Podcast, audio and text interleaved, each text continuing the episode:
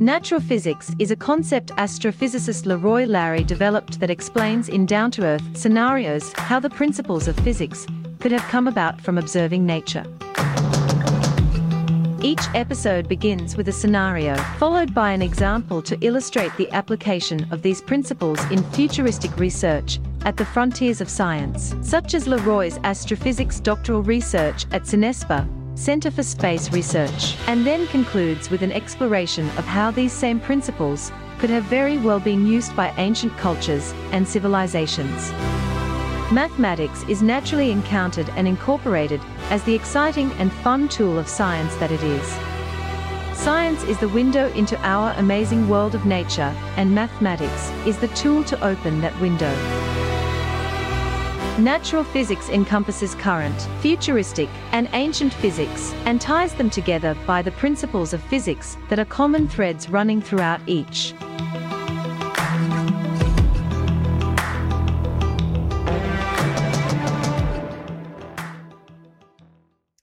Greetings. I'm Leroy Larry, and welcome to Natural Physics, live from Costa Rica. I hope everyone had a happy and safe Halloween, All Hallows Eve. And as I stated, as with as not with the other uh, events such as the summer and winter solstice and the spring and fall equinox, which are tied to the movements of the earth with respect to the sun, All Hallow All Hallows Eve comes at the end of October. And I just wonder where does that correlate in nature as do the other four events that I just mentioned? Very interesting. Very interesting. Okay. As previously announced, we have been invited to the inauguration of the Baduka Indigenous Community Museum, located in the village of the Baduka. And I showed uh, pictures that the director of the museum sent, those, those beautiful pictures of the museum and how it's been renovated. I found out from the director last week that there will be an internet connection at the museum on December the 15th, the inauguration. Now, if you recall, we would not have been able to broadcast live from those two spheres oriented east and west at Farm 6 because there was no internet connection out there. But here, we will have the opportunity to broadcast our show on December the 15th live.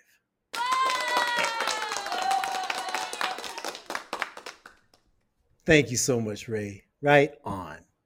Now, hopefully, part of that inauguration event will be my giving a presentation to the Baduka community that I would have done last month on the fall equinox, but that got postponed, as we all know, because of COVID. Hopefully, that will not interfere this time. And and I've been thinking about what what kind of presentation could I give uh, to the Baduka community? I mean, what what would be a benefit with our endeavor to help them reclaim the ancient knowledge of how the spheres were used? What kind of presentation should I give?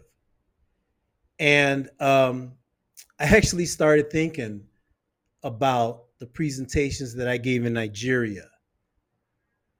And um, these were presentations that were at a basic astronomy level, and they addressed basic questions that anybody would have. And I thought to myself, I wonder who who has even bothered to give a presentation to the Baduka community, right? As uh, unique as they are, I wonder if any organization or any group has bothered to talk to them. Just talk to them, right? So I thought that perhaps the presentations I gave in Nigeria that might be a great place to start. Because as I've said, I intend for this to be a continuous dialogue with the Badukas, right? Them get to know me, me get to know them. And um, so, what I thought is that uh, now I don't know if this presentation will need to be given in the open air or we will have some type of a room, but I have an idea of my initial presentation to the community. And um, so, what I'm going to do now is I'm going to go to screen share and I'm going to tie in my idea of how to give that first presentation to the Badukas on December the 15th. Okay, so I'm going to go to screen share. Oh, um, yeah, let's go to screen share because there's something, there's some things I want to say. Okay, let's go to screen share. Okay, so share. Okay.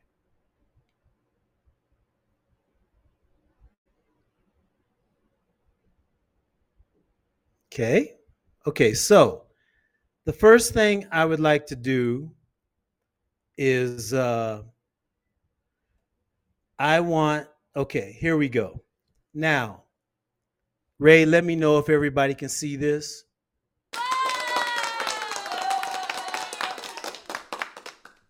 Thank you. Thank you. I, I that's such an awesome way to find out if everything is cool. Applause. Such positive, positive, joyful energy. Okay. Now, um, when I was a professor at the University of Costa Rica teaching physics in English for the first time, actually, in the history of the university, um, there was a conference here. It was the United Nations Costa Rica uh, workshop on human space technology. And I was lucky enough to get to go to it. I mean, I was right here, right? I was here in Costa Rica teaching at the university. Didn't involve any kind of a buying my plane ticket or accommodations or anything. So I had the opportunity to attend. And it was my first time hearing about the United Nations Office for Outer Space Affairs, uh, UNOOSA. I had no idea that the United Nations was at all involved with outer space.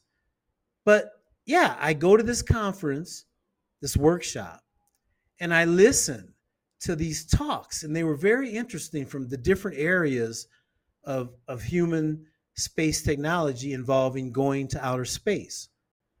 And, and as I listened to these talks, I noticed that one of the themes that ran through a lot of the conference was outreach, how to communicate to not only developing countries, but developed countries about the benefits that the spinoffs from human uh, space science and technology can bring to countries all around the earth. They were trying to find a way to communicate that to the different countries. And I thought to myself, hey, I, have always done outreach, right? Maybe the way I do outreach could be of benefit. Okay. Oh, I was, I started getting really jazzed. And at this conference, I met a woman from Nigeria. Okay. Her name her name is Awawumi Amawumi Alabi. Dr. Awamumi, Alabi. And at that time, uh, she was the chief scientific officer, the head of the Space Education Outreach Program for the African Regional Center for Space Science and Technology Education in English, which is affiliated with the United Nations, okay? I mean, head outreach educator for Nigeria. And I told her about my idea of natural physics, of how I communicate physics to people, young and old, no matter the background. And she thought it was an interesting approach, and she wound up inviting me to Nigeria because she was going to have this workshop for teachers, for primary and secondary teachers in Nigeria. And she invited me, not right there at the conference, but we kept in contact. And I'd say about a month later, she invited me. Okay. So this is the flyer for that workshop. And I'm going to hide this so you can see the date of this. Yeah, this was back in 2016 because that conference here in Costa Rica, that was March of 2016. And and so um, I get invited to go to Africa, right? I mean, I've I think I've touched upon this uh, in season one, but here I'm going to go into a little bit more detail. Ray, I'm going to apologize ahead for going over, and let me try to get to the video as quick as possible. So, um, she invites me to come to Nigeria, and uh, I am I am to be the invited guest speaker and professional trainer for the National Workshop on Astronomy for Teachers, which was designed to promote the teaching of science, technology, engineering, and mathematics, or STEM, by introducing astronomy in a simplified and readily comprehensible format to primary and secondary school teachers in Nigeria. Okay? So, my task given to me by the organizers of the workshop was to come up with presentations that would answer the five basic questions of where is outer space? How do we view outer space from the earth? How do we get to outer space? Once we get there, what's in outer space? And when we're there, how much do we find that the environment of outer space differs than the environment here on Earth? So that was my task. And I was to give these presentations in a way that would not only educate the teachers about astronomy, but would also excite and motivate them to want to teach astronomy in their classrooms, right?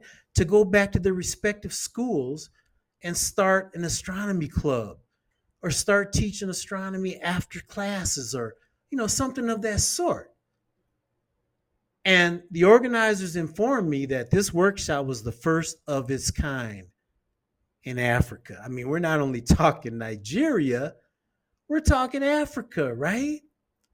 Okay. So again, Dr. Alabi, she organized this workshop. And let me just say, going back to our last episode and how we talked about how women have been so excluded, okay, like a witch hunt, like you'd have witches in Halloween, where they were just excluded.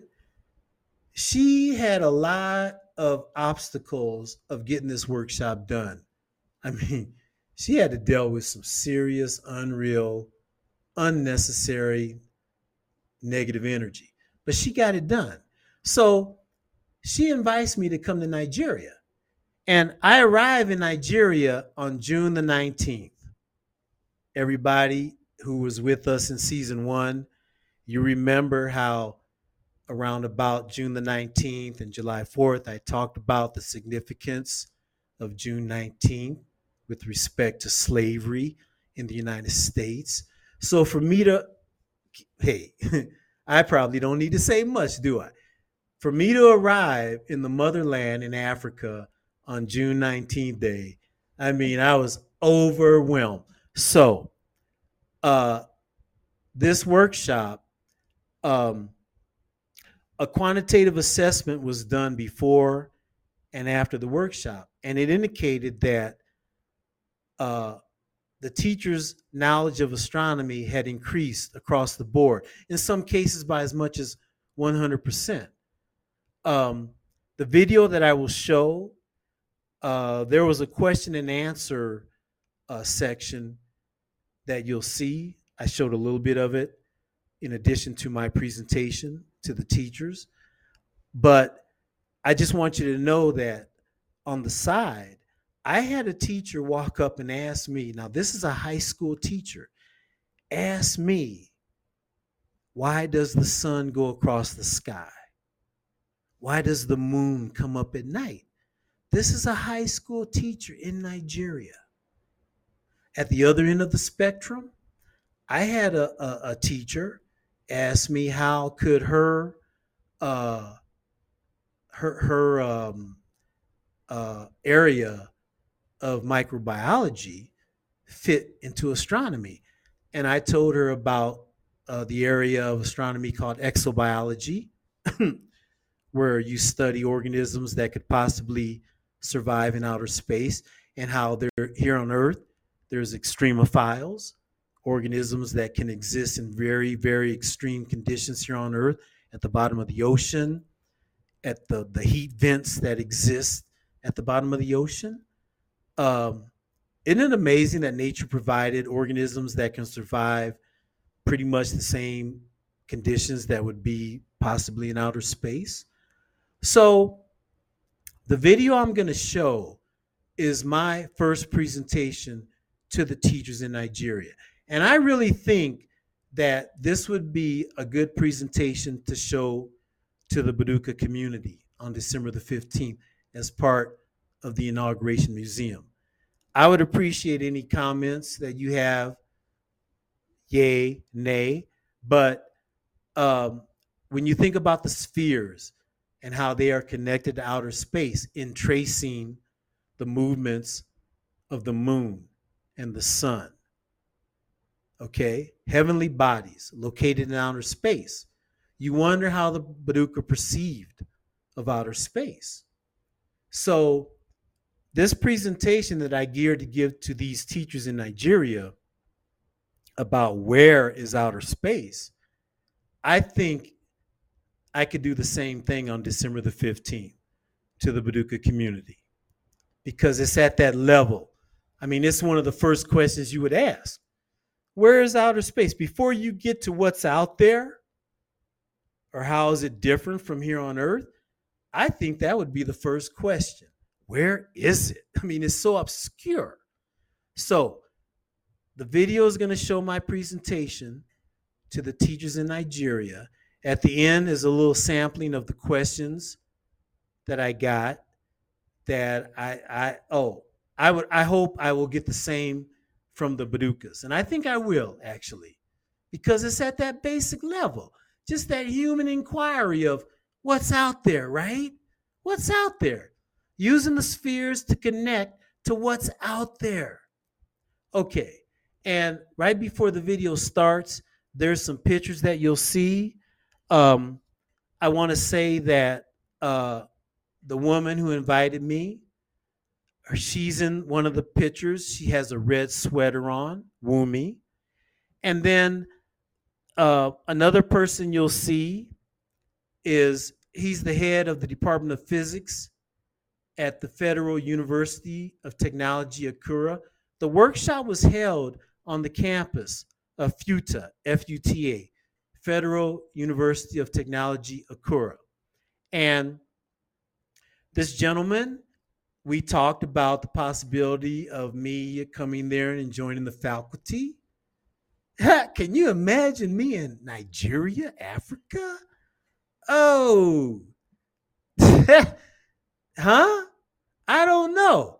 I that would have been I I don't know because um, the culture is cool, but it's very different, and uh, Tirza, I don't know if she would have rode with that, but uh, we talked and we kept in touch.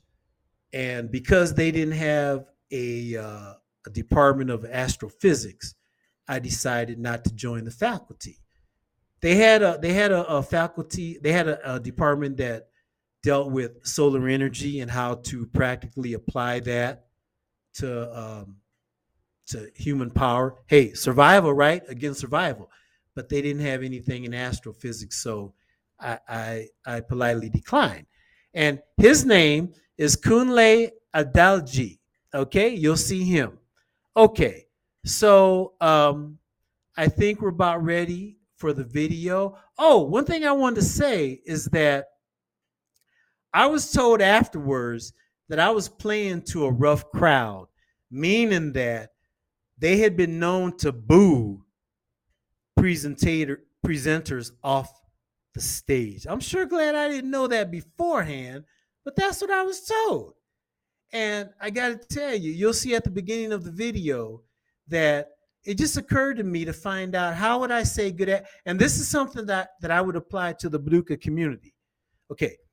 I found out how to say good afternoon in the dialects of Nigeria, which at that time three main dialects. So I wrote down on a piece of paper how to say good afternoon in all three dialects. And I think that's how I won them over from the jump. You know, it was a lesson to me. Just just doing something human, right? Wanting to say hello, but wanting to say it in the language of where you're at. Showing that courtesy and respect to do that, right? It's just a natural thing like natural physics. Okay. So I think we can get to the video now.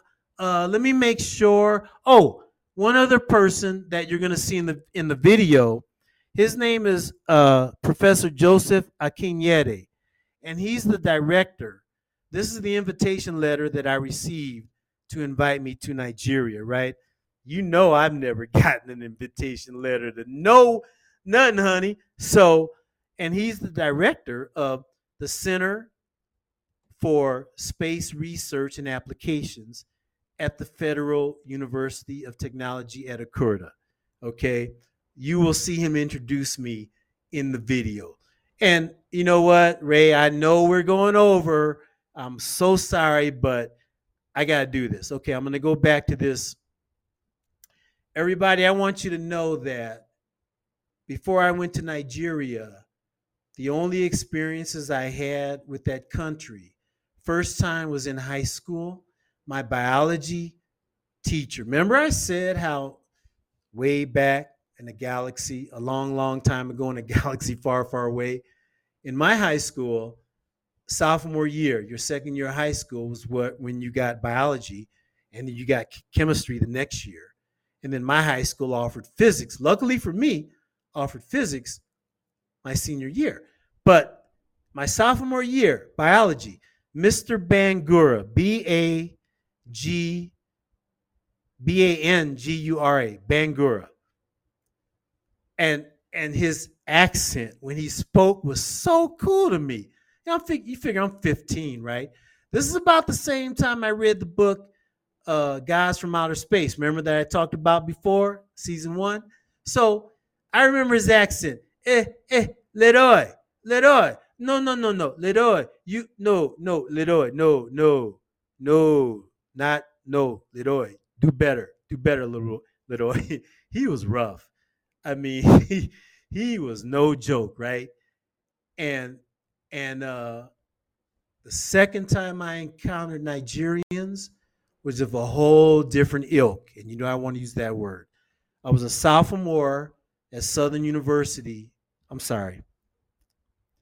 I was a senior at Southern University in Baton Rouge, Louisiana, historically black university.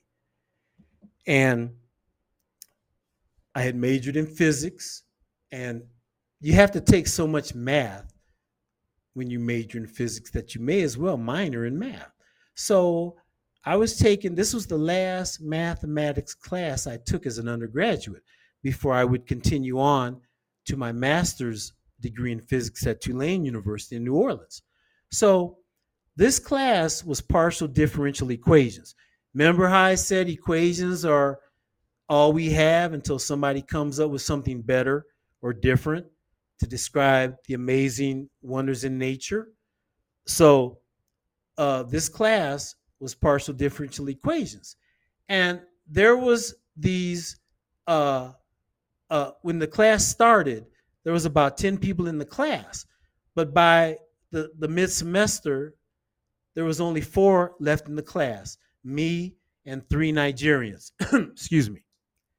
And the professor, his name was Dr. Means, M E A N S. Means, right? I've never seen a professor start a mathematical equation on one end of the blackboard and go all the way around the room and come back around with the same equation. Unreal, unbelievably difficult class. Anyway, uh, at the at the halfway point, and we got to get to this video. At the halfway point, there was only three of us in there, four of us. So as finals approached, one of the Nigerians uh, came to me and said and invited me to join their study group as they prepared for uh, the final. And I said, wow, that's cool. Thank you. But I said, you know what? And you know what, Ray? If we have to cut off when we start the video, if we have to cut it off at a point, we can do it. You know, I'll just continue the next episode. But I think this is important for everybody to know. This was my uh my uh image of Nigerians until I before I went there. So I asked this. Oh, and by the way, these three Nigerian students were graduate students in mathematics, right? I was an undergraduate in physics, taking a basically, I guess, a graduate level math class. Anyway, I asked him, I said, Well, hey, it's been the four of us in this class for the last half of the course. Why are you just now coming to me to, to ask me to join your study group? I've been here all this time. Okay, everybody, this is what he proceeded to tell me, and in a very serious way. I mean, he he wasn't joking; he was serious. He proceeded to tell me how, when he was growing up, he had been taught that African Americans, blacks, African Americans, all the stereotypes you would ever expect to see in any Hollywood movie or whatever other thing. That African Americans are lazy, don't trust them around your money or your women. huh? Right? I mean, right? I don't even have words for that. Okay, so this is what he told me. And I'm trying not to cringe and just get totally disgusted, maybe hurl, you know, throw up on the spot. But I take it as he's telling me all this. Every negative connotation that's ever been attributed to African Americans, propagated by you know who. And that's what's going on in the United States right now. Okay, so after I listened to this, I proceed to tell him that, well, you know what? When I was growing up, I watched these Tarzan movies, right? And they portrayed Yah, my uh, relatives. They portray they portrayed Yah not as having the the magnificent, beautiful modern cities that you have in different cities of Africa. No, you were portrayed as running through the bush with a loincloth on, with a bone in your nose, a plate in your lips, saying ooga, ooga, ooga. That's what I saw on the television. Now, for me to have believed that is just as bad for you to have believed what you were told. You see how fragile intelligence is about what you really know. Okay? Okay, we're going to get to this video. We're going to go over, but everybody, I apologize, but I want to give this introduction to this video. It kind of tells you where I was as I gave this talk to these teachers, the thoughts that had went through my mind, right? As a distant cousin to my relatives who by virtue of their ancestors being snatched up from their lives and drop down in a foreign country, we're related. Okay, Ray. Uh, I think that's all I wanted to show. Okay, yes, please. Let's get to uh, uh, let's get to the. Um, uh, let me find you again, Ray. Where are you at, Ray? Okay, I think I need to go down here. Oh, one thing I want to show. I'm glad. The presentation that I give to the teachers. This is it. Okay, and I just want to show you real quick that um, because this was a resource material for the teachers there, in every slide are my notes of what I what I said verbally during my presentation. Okay? So uh and again, all five presentations that I gave and let me just show this. So basically what I did for the teachers, the first presentation was where is outer space? Uh I just basically started from the surface of the earth and just went up. Just talked about the different levels before you get to outer space. Okay. Okay. And then I started talking about the solar system and just further, further out into outer space to try to give them an idea of where outer space is. And I don't think this would be a bad place to start with the Borucas, right? Let them see what current science thinks about outer space and go from there.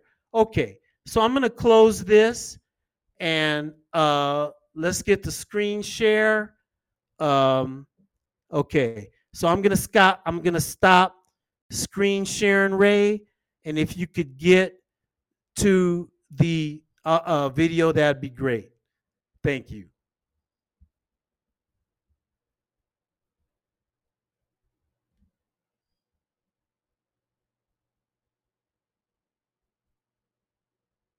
Okay, this is just pictures of me giving giving my presentation. Oh, this is so cool to be able to do this with the slides. Okay, and okay, there's there's Wumi, the the woman who invited me down to Nigeria. You got the chancellor, uh, Joseph, all these high ups. Okay, there's all the teachers, huh? Primary and secondary school teachers from from from all over the southern part of Nigeria, not the northern part. Akin Alami Goke, such a cool kid. Student teacher, I will tell you more about him at length. Okay? And this is the director of the Department of Physics, who I considered getting a job in the physics department. I'd be in Nigeria right now. Okay, here goes. Okay, here we go. Ina Ini. Indewu. Ekasan. Good afternoon. I got him. I got him at that point. It is my privilege and honor to be here. My mother was a teacher in Omaha, Nebraska, which is where I'm originally from, in the middle part of the United States. You have the greatest job, the most important job in the world, in my opinion, because you work with our future. No matter what country you are from on this planet, our children, our students are our future. And that's what you work with. So it is my honor to be here, and I will do my best during my presentation, presentations to tell you about astronomy and to excite you, encourage you, and motivate you about astronomy so that you will go back and do the same for your students. If you have any questions at any time, please let me know. If you cannot hear me well or you don't quite understand what I say, please let me know so that I can correct that. We're going to be addressing six questions during these presentations. Where is outer space? How do we see outer space from Earth? How do we get there? What's there when we get there? How is it different than conditions here on Earth? What is in outer space? And then the final question, which actually I'm going to ask you to help me to answer this question. Why is it important for school children in Nigeria to learn about outer space? So let's, let's get started. Where is outer space? And I thought, how do I answer this question? It's kind of an abstract concept, and my best way of thinking of how to go about this is to try to give you an idea of how big outer space is. Okay.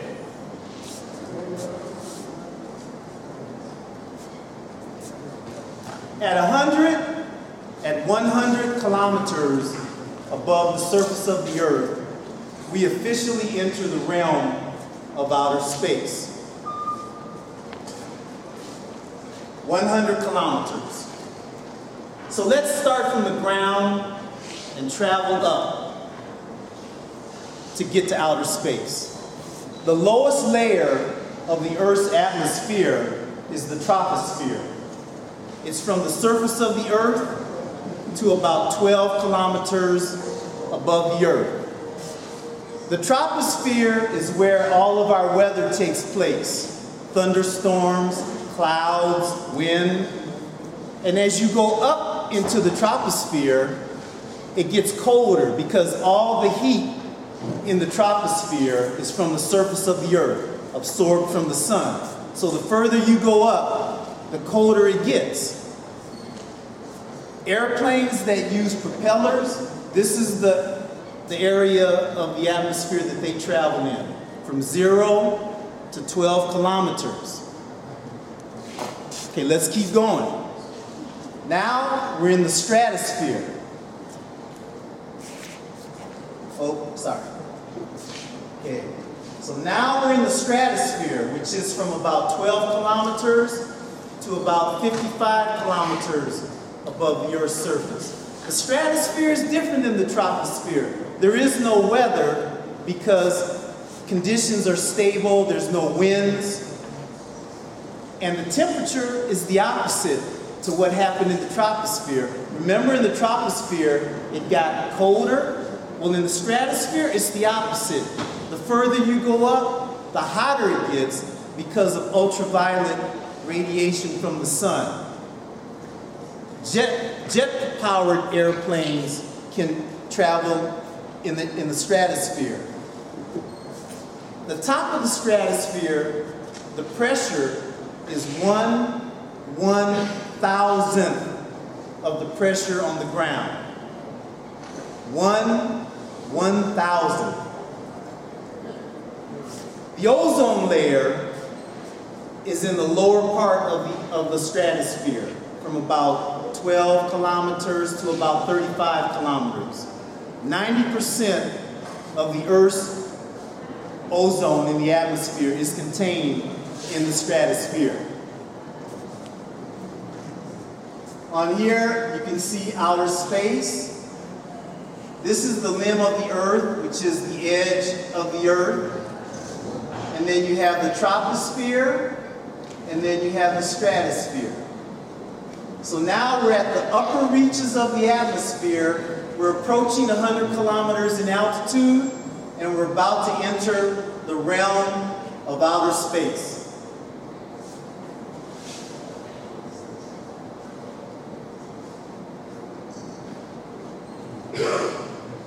So as we travel out into space,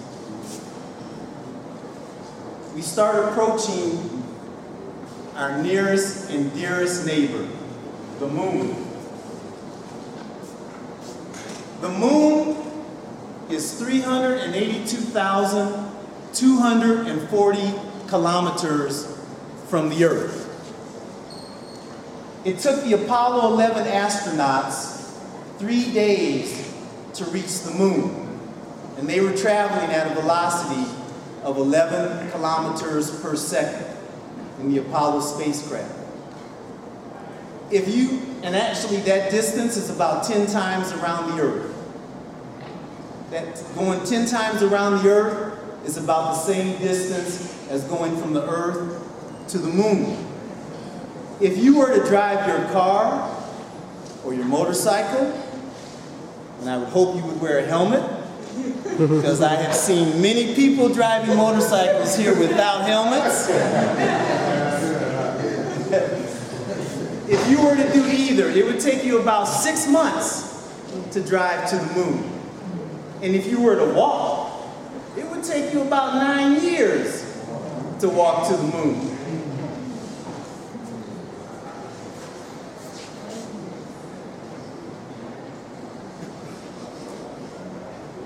As we leave our moon behind and we venture out amongst the planets, that's called interplanetary outer space. That's the space that exists between the planets in our solar system. The distance from Earth to our sun is 150 million kilometers. Now, a million is six zeros, right? So that's 150 with six zeros behind it. That's a big number, right? That's a big number. And that term in astronomy is called one astronomical union, unit, or one AU. That is the distance from the Earth to the Sun. One AU or 150 million kilometers. Our solar system, the whole width of our solar system, is 80 AUs. Because I want you to realize how large these distances are that we're talking about, I'm going to say do the math, okay? To get that amount of 80 AUs in terms of kilometers, you multiply 80 by 150,000. Sorry, 150 million. And that gives you the total kilometers of the width of our solar system. That's, that's already getting pretty big, isn't it? Now, that's nothing compared to what we're about to go into. So, in astronomy, the unit of kilometer is not a useful measurement of length because the distances are just, they're just too huge. So, what's used is what's called the light year. It sounds like it's a measurement of time, because of the word year, but it's, a, it's actually a measurement of distance. Now, light seems like it's instant, right? You turn off the light in your house, or you turn it on, and it seems like it's instantaneous. But the velocity of light has actually been measured in the laboratory once we had equipment that was capable to measure something moving that fast. It actually has a velocity. And that velocity, the speed of light, is 298,000 kilometers per second. Not per hour. 298,000 kilometers per second. I hope this isn't too many That numbers. is the uh, speed of light. So, one light year is the distance that a beam of light can travel in one year. Now, there's a lot of seconds in a year, right? We could say, okay, we start out by saying there's 365 days in a year, there's 24 hours in a day, there's 60 minutes in an hour, and then there's 60 seconds. 60 minutes in an hour, and then there's 60 seconds in a minute. So you multiply all those together, and that's how far a I beam of light can travel in a year. This time I'll do the math for you. One light year is equal to, get this, 10 trillion kilometers. Okay? A trillion, that's 12 zeros. So 10 trillion is 13 zeros.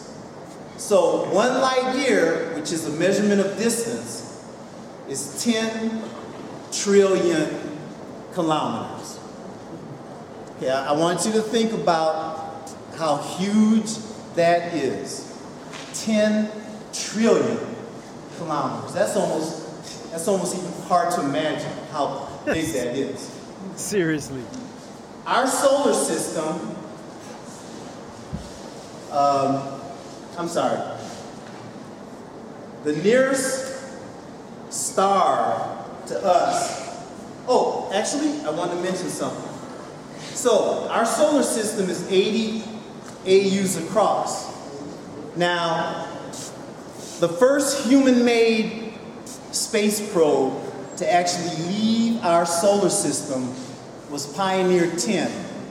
Yeah, It was Voyager. launched on March 3rd, 1972, and it passed the orbit of Pluto on June 13th, 1983. It was traveling at about 300,000 kilometers per hour. And even traveling at that speed, it took 11 years for Pioneer to reach the edge of our solar system and head out beyond our solar system. 11 years. Unreal, huh? Unreal. Okay. So let's do like Pioneer 10 did, and let's leave our solar system and head out into what's called interstellar outer space. That's the outer space between star systems. Our solar system is one star system. There's many, many, many stars out there just like our sun, that now that we have powerful enough telescopes to see out into space, we know that other planets orbit other stars, just like the planets in our solar system orbit our sun. So let's let's head out from our solar system. We were in interplanetary outer space, moving around between the planets in our solar system.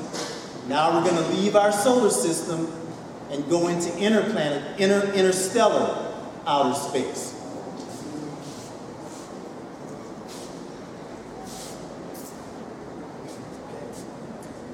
The nearest star to us is Alpha Centauri.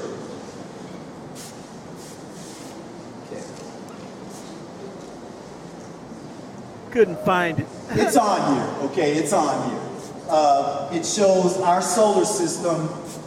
Uh, okay, there's there's our sun, and then Alpha Centauri is. This has a lot of, of stars on it. Alpha Centauri is. I still couldn't find it.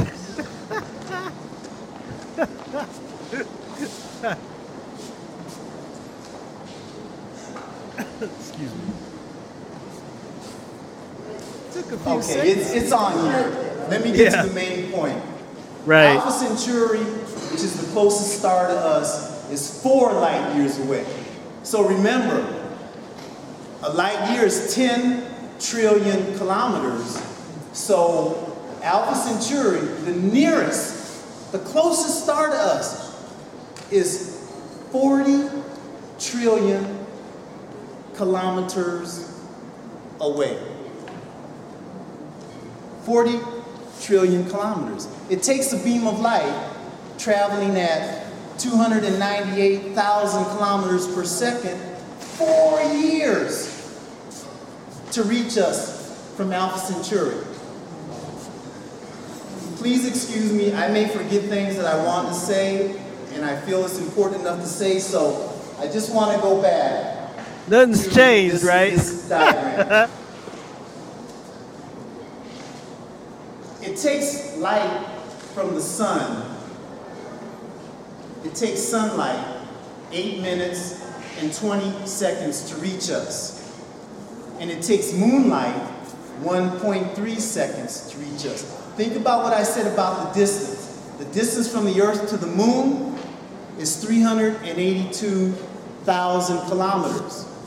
It takes light 1.3 seconds to get to us from the moon. So when you look at the moon at night, the light that's entering your eyes actually left the moon 1.3 seconds before you saw it. And when we look at the sun, don't look at it directly, but the light from the sun, which is 150 million kilometers away from us, it takes sunlight eight minutes and 20 seconds to reach us. I wanted, I wanted to mention that earlier. Thank you. Okay, so back to Alpha Centauri, four light years away. Takes like four years to get to us. Okay, so now let's travel further out into space. You getting the idea of the enormous distances we're talking about? The, the distances that we deal with on everyday terms here on Earth, very, very minute compared to when you're talking about the distances in outer space. So let's let's leave our interstellar neighborhood and travel further out into space. Now we're going to travel throughout our Milky Way galaxy. Our solar system is right here. Now, notice this shows our Milky Way galaxy as a, spiral galaxy, and we'll get we'll talk about that later. But think about it. Any picture, diagram you've ever seen of the Milky Way galaxy, it's not a photograph. There has never been a spacecraft from Earth that has left our uh, has, has traveled out past Alpha Centauri and taken a picture of the galaxy. No space probe has left our galaxy and took a snapshot or even a selfie.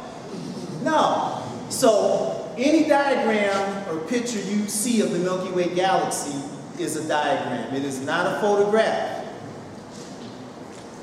Our Milky Way galaxy, from one edge to the other edge, is and this is where the distances start to just get ridiculous, if they haven't already gotten ridiculous, right? Between Earth, uh, our Sun, and Alpha Centauri.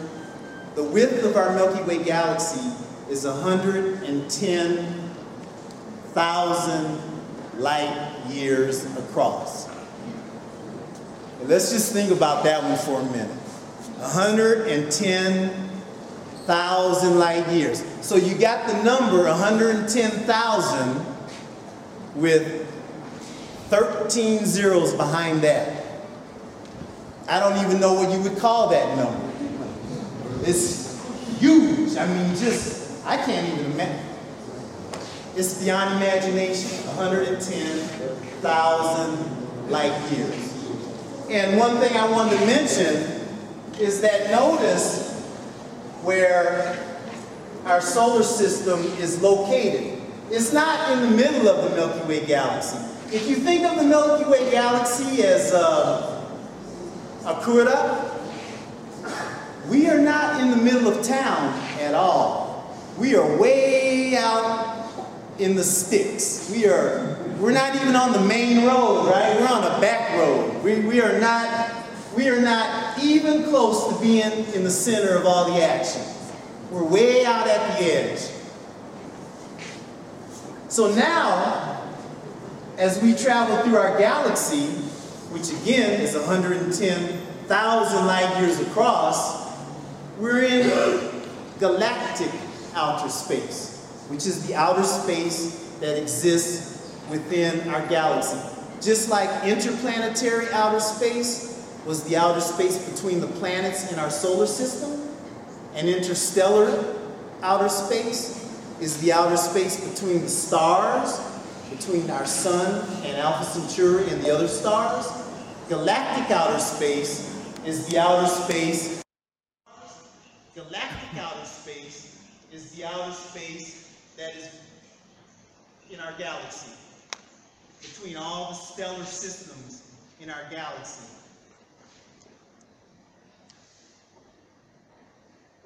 There are as many stellar systems in the Milky Way galaxy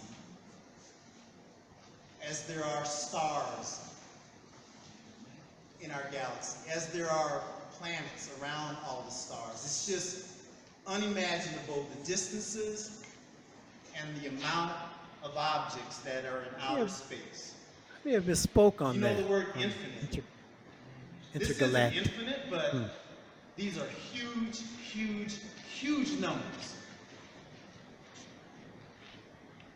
So now, let's go even further out into outer space, into the unimaginable outer space of intergalactic outer space, which is the space between galaxies, right? Okay, yeah, there we go. And bigger Okay. and bigger. First, there was the outer space in our solar system. Then there's the Inter- outer space interplanetary. between our solar system and the next star system and the other Interstellar. Systems. Then there's the outer space between those within the galaxy. Now we're talking about the outer space between galaxies. Okay. The nearest, the nearest galaxy to our, okay, here's our Milky Way galaxy, and this is the Andromeda galaxy, which is the nearest galaxy to us. The distance between these two, 2.5 million light years. Okay? So you got a million, which is six zeros, and then you add trillion to that, which is 12 zeros. So when I say 2.5 million light years, I'm talking about 2.5 with 18 zeros behind it, kilometers, in kilometers, okay? 18 zeros. I, I, I can't even think of what you would call that. That's just unreal, okay? So that's the nearest galaxy to us. Is everybody getting an idea of just how huge outer space is? Do you think we'll ever be able to travel such distances? No, not with our current mode of travel. No way. I mean, just to go from here to Alpha Centauri, which is four light years away, you would have to be able to live, I think maybe a thousand years, something like that. So with our current mode of travel, there, it's, it's, it's no way. So, the Andromeda galaxy travel, there, it's, it's, it's no way. So, the Andromeda galaxy and our Milky Way galaxy belong to what's called the Local Galactic Group. So you have all these other galaxies, our Milky Way galaxy, the Andromeda galaxy, and other galaxies that are further away from us, and together, astronomers have grouped them into what's called the Local Galactic Group. Okay. We're already unimaginably far out there. Hmm? We're gonna keep we're gonna keep going. Our local galactic group, the nearest what's called a cluster is the Virgo cluster. So we have our local galactic group. Remember, our local galactic group was our Milky Way galaxy, the Andromeda galaxy, and other galaxies together in the local galactic group. Well, now as we keep going, we find out that there's other local groups. One is called the closest one, okay? I keep saying the closest, is the Virgo cluster. The distance from the Virgo cluster to our local group is 54 million light years away. It just keep, keeps getting more and more and more unimaginably ridiculous, doesn't it? 54 million light years away. 54 with 18 zeros behind it in terms of kilometers. And now we're going to go one more step.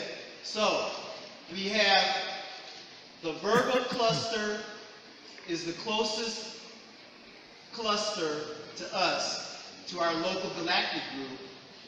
These, these together with other clusters are called the Virgo supercluster. okay? The Virgo supercluster contains our local galactic group, which contains our Milky Way galaxy, the Andromeda galaxy, and other galaxies. and then you have the Virgo cluster, and together with our local group and other clusters of galaxies, they form the Virgo supercluster. So we're going to go one more step. The closest supercluster to our Virgo. Okay, once again, I forgot something that I wanted to say. So let me just go back. And there we go again. Haven't changed, have I? One bit. Remember that I said that the width of our Milky Way galaxy is 110,000 light years across? And 100, and that's uh, 110,000 light years. So what that means is a beam of light, which once again travels at 298,000 kilometers per second. And remember, it takes a beam of light 8 minutes and 20 seconds to reach us from the sun. And it takes a beam of light one, uh, 1.3 seconds to reach us from the moon. Well, to go from one edge of our galaxy to the other edge, it takes a beam of light because, because our Milky Way galaxy is 110,000 light years across. That means it takes a beam of light 110,000 years to go from one end of the Milky Way galaxy to the other end of the Milky Way galaxy. 110,000 years for a beam of light that moves at 298,000 kilometers per second. Okay? So now let's go. So what I wanted to mention was because because the Andromeda galaxy is 2.5 million light years from our Milky Way galaxy, that means it takes a beam of light 2.5 million years to travel from the Andromeda galaxy to our Milky Way galaxy. 2.5 million years for light to travel. And, what, and, and in the same way, because the Virgo cluster is 54 million light years from our local galactic group, that means it takes a beam of light 54 million years to travel from the, from the Virgo cluster to our local galactic group. And then now we're getting back to where we were. The uh, because it's 54 million light years from the Virgo from the Virgo uh, yeah from the Virgo cluster to to our galaxy or to our local galactic group. That means that it takes like 54 million years. 54 million years. Okay, so now we're back to where I was before I wanted to go back. Oh, yes, this is, yeah, the Virgo cluster is here. Our local galactic group is here. Takes like 54 million years to get from one to the other. Okay, and now the, la the last step is what's called superclusters. The closest supercluster to our Virgo supercluster is what's called the uh, Coma supercluster. I don't know if you can take anymore, but Painful, supercluster is but- 300 million light years away from us. just to show what's out there. 300 million light years. So it takes a beam of light 300 million years to travel from the Coma supercluster to our Virgo supercluster. Unbelievable distances, aren't they? Unbelievable. Well, I don't. Painful. I can't imagine those kind of distances. Painfully so. So now we have the observable universe. We're almost done, everybody. The observable universe. Now, according to the Big Bang theory of astrophysics, the universe is expanding. According to this theory, stars formed about 400 million years ago. The stars that we see. At this point, actually, I want to I want to I want to mention something. As you can see, I mean, think about it. Alpha Centauri is four light years away, so it takes light four years to get to us. But think about some of those stars that are in, for example, the Virgo uh, cluster or the, the uh, Andromeda galaxy. They're millions of light years away. So that means it takes light millions of years to get to us. Some of those stars that we see at night, they are so far away from us, they're not there anymore. Ghost stars. They exploded millions of years ago. But we still see them because it took light so long to get to us. Think, okay, think of Alpha Centauri, which is four light years away. Let's say Alpha Centauri blew up yesterday.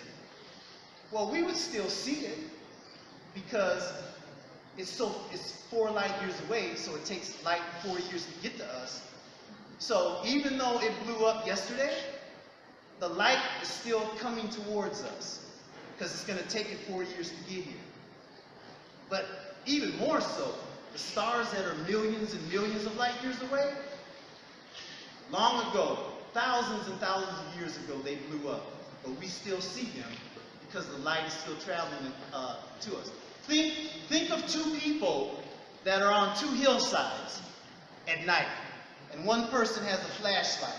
And let's say they're about a kilometer apart, and instead of traveling at 298,000 kilometers per second, let's say light travels at a centimeter per hour. Okay? So instead of it's really slow. So you have one person on the hill with the flashlight, they turn the flashlight on, and the light starts going at one centimeter per hour. So it's just eking out, right? One centimeter, then an hour later, another centimeter, and another. So the person on the other hillside, they see the light. They see, okay, that person's there, they're shining their flashlight at me. I see that. But now let's say that the person with the flashlight, they say, okay, I've been standing here for a while. I, I think I'm going to go home, get something to eat, relax. So they turn their flashlight off and they walk down the hill. The light that left their flashlight, because it's moving at one centimeter per hour, it's still going towards the other person. Even though the person with the flashlight turned it off and went home, the light is still going. So the person on the other hill, they think the other person is still there because they still see the light coming towards them even though the other person has left and gone home.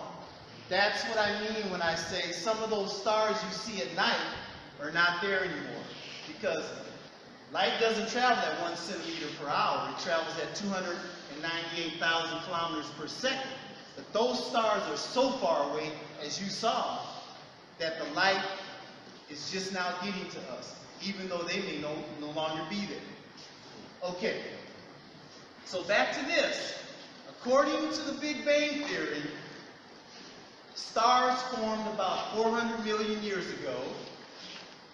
The universe is expanding at a velocity of 68 kilometers per second. And according to this theory, the age of the universe is 13.7 billion years old. Now, we began this presentation with the question, where is outer space? Just as an island is surrounded by the ocean, our Earth, our planet Earth, our home, this island Earth, is surrounded by the vast, the unbelievably vast ocean of outer space. And I have a question that I'm going to leave you with. We began with a question. I'm going to finish up with a question. If, according to the Big Bang Theory, the universe is expanding, well, you know when you blow up a balloon, it expands, and it's expanding into the air, correct? We are blowing into it, and it's getting bigger, and it's expanding into the air. Okay, well, according to the Big Bang Theory, the universe is expanding. Well, if everything that we know exists, everything in creation is in the universe, then what is the universe expanding into? If everything that exists is supposed to be in the universe, and according to this theory, the universe is expanding, what is it expanding into? Okay, that was.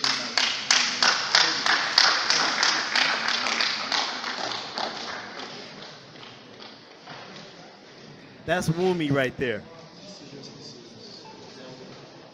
The lady that I met here in Costa Rica, the, the educator, the science outreach educator, P- PhD.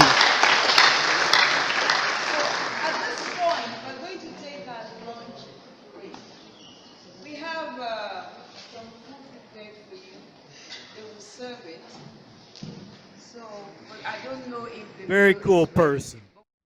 Okay. go before 11 o'clock when we are supposed to change to another agenda on the item. Thank you very much. Just wanted to give you an idea of some of the questions I got. It's awesome. It was awesome. Q&A. Good morning, everybody. Good morning. What I'm going to pass around for you to look at while I'm going through the questions, because many people ask about how could they get into NASA or start to find out about NASA. I went through the same thing.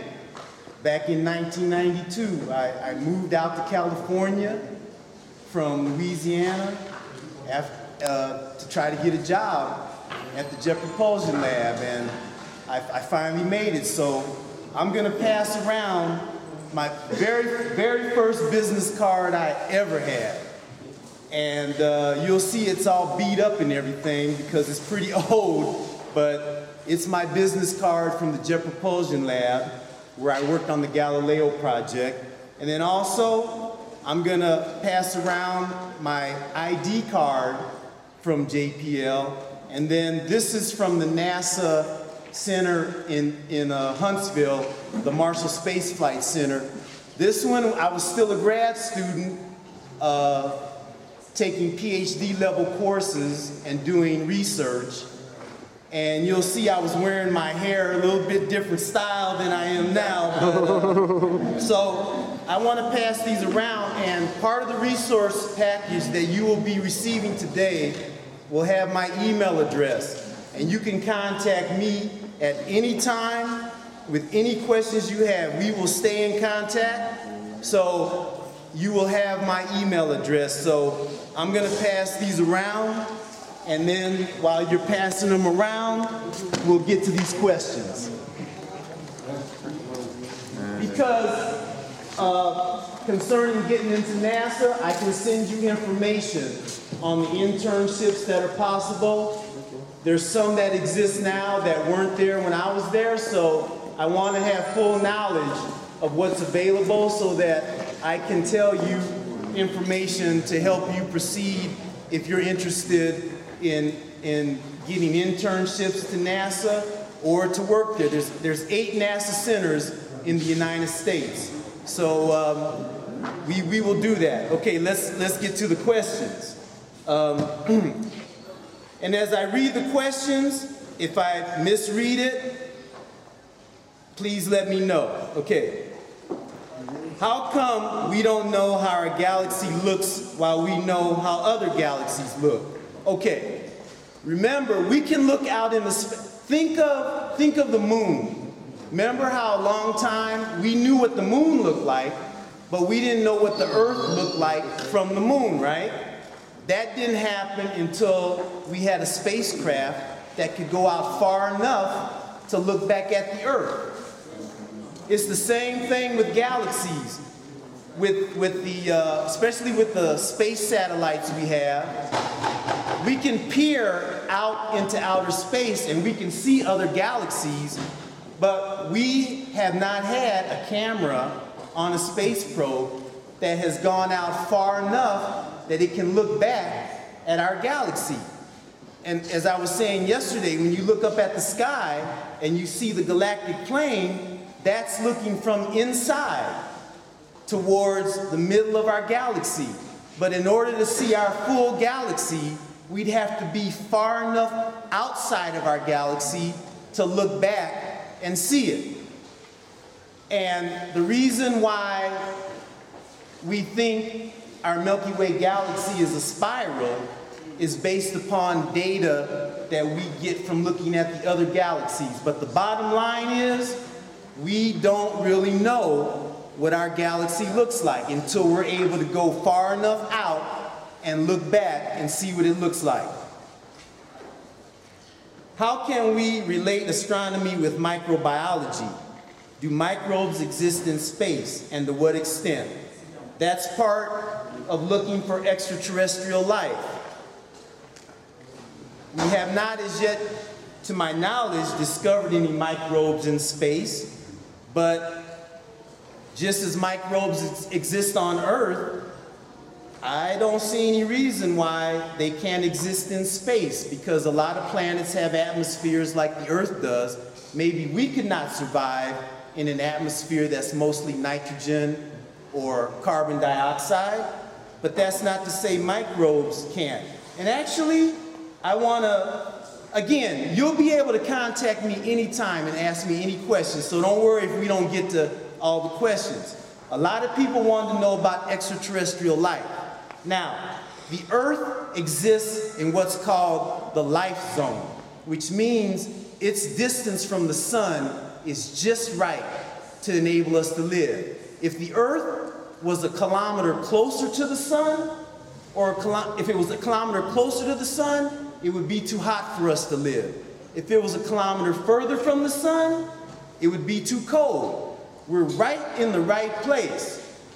And um, if something were to happen where the earth would move closer for some reason or further, then it would not be good for us. But I don't think we have to worry about that. Um, and also, when you talk about life existing out in space, remember, we think of life as what we know it. Those of you familiar with Star Trek, I forget which, uh, which uh, extraterrestrial says this phrase, but you know how we're referred to as the carbon, the carbon, uh, the carbon life forms or the, the carbon, uh, the carbon organisms. That's because all life on Earth is built upon carbon, uh, oxygen, hydrogen. But now, what if you have a planet where instead of oxygen, carbon, and hydrogen, you have carbon dioxide, silicon? There could be life out there that depends upon those elements where if we were to come in contact, we wouldn't even know it's life because we don't recognize that as life. The curiosity on Mars could be rolling all, could be rolling over all kind of life, but we don't know it as life because we don't recognize it as life as we know it. So keep in mind, as you've seen, conditions out in space are much different than here on Earth. But that's not to say that some form of life could not develop that, that depends upon other elements that we don't. Think about this. At the, yeah, think about this. As mysterious as outer space is, how are you ready? There's things here on Earth that we don't know about our own planet. Nobody has yet been down to the very bottom of the ocean. We don't know what's down there. We have not had a deep sea probe that could go to the very bottom of the ocean because once you get that far down, the pressures are so intense with all the water above that either the electrical circuitry gets shorted out or the hull of the, of the probe can't withstand the pressure and is crushed.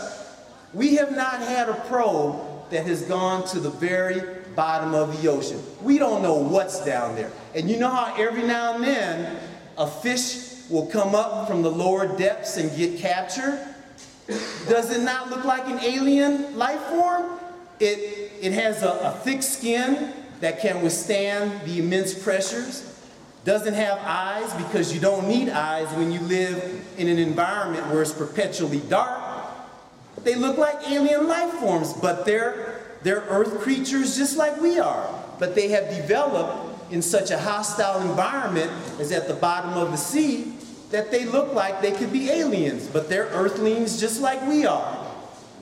So, um, and another place in Earth that we don't know about is at the middle of our planet.